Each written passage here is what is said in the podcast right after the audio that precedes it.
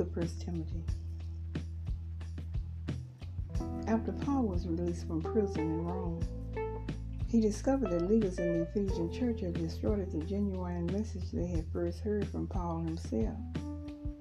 They had misapplied certain Jewish practices and borrowed some others from the philosophies of the day. They restricted certain foods, forbade marriage, and stressed controversial speculations as the path to spiritual progress. At the same time, they tolerated immoral behavior. So Paul sent his co-worker Timothy to Ephesus and wrote him a letter which he was expected to share with the church. He hoped it would give Timothy the power and influence to set things in order until Paul could get to Ephesus himself. Paul's focus is on what true leadership in the church looks like. This would help the Ephesians reject those who weren't qualified and replace them with those who were. Paul includes a special warning towards the end of this letter about the dangers of greed, which seem to be at the root of their problems. Throughout the letter, Paul uses the phrase Christ Jesus. That is, Messiah Jesus, which emphasizes the kingly rule of Jesus. This helped remind the church that Jesus is their real leader and is the clearest model of authentic leadership.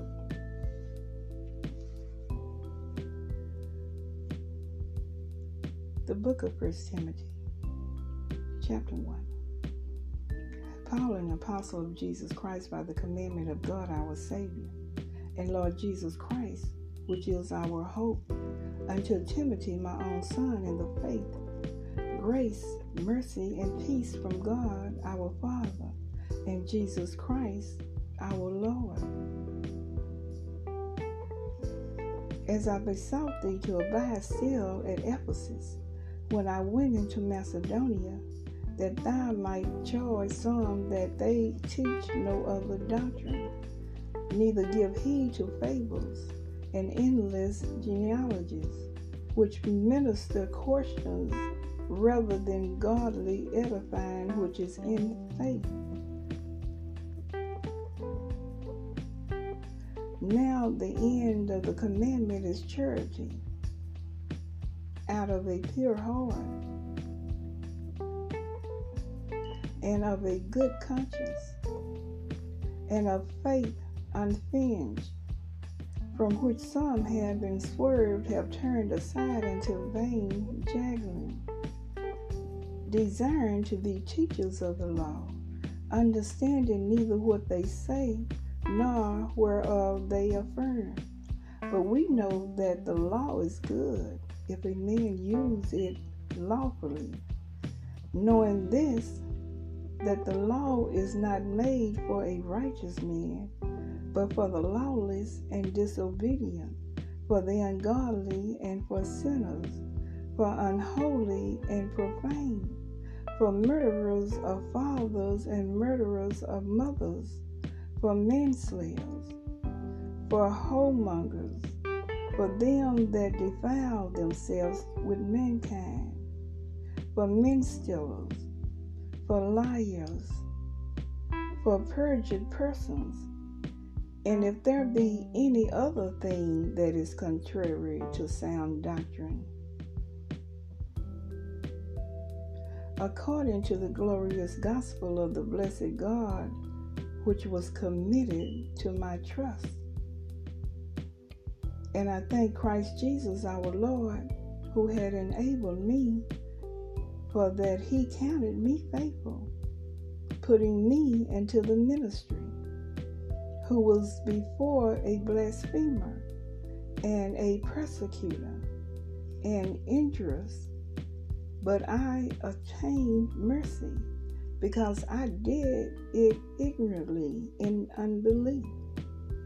And the grace of our Lord was exceeding abundant with faith and love which is in Christ Jesus. This is a faithful saying, and worthy of all acceptance that Christ Jesus came into the world to save sinners, of whom I am chief. Howbeit, for this cause I obtain mercy, that in me first Jesus Christ might show forth all long suffering, for a pattern to them which should hereafter believe on him to life everlasting.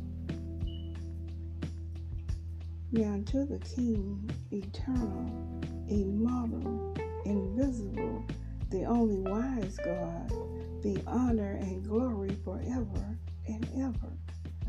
Amen. This charge I commit unto thee, son Timothy, according to the prophecies which went before on thee that thou by them might war a good warfare, holding faith and a good conscience, which some having put away concerning faith have made shipwreck, of whom is Hymenaeus and Alexander, whom I have delivered unto Satan that they may learn not to blaspheme.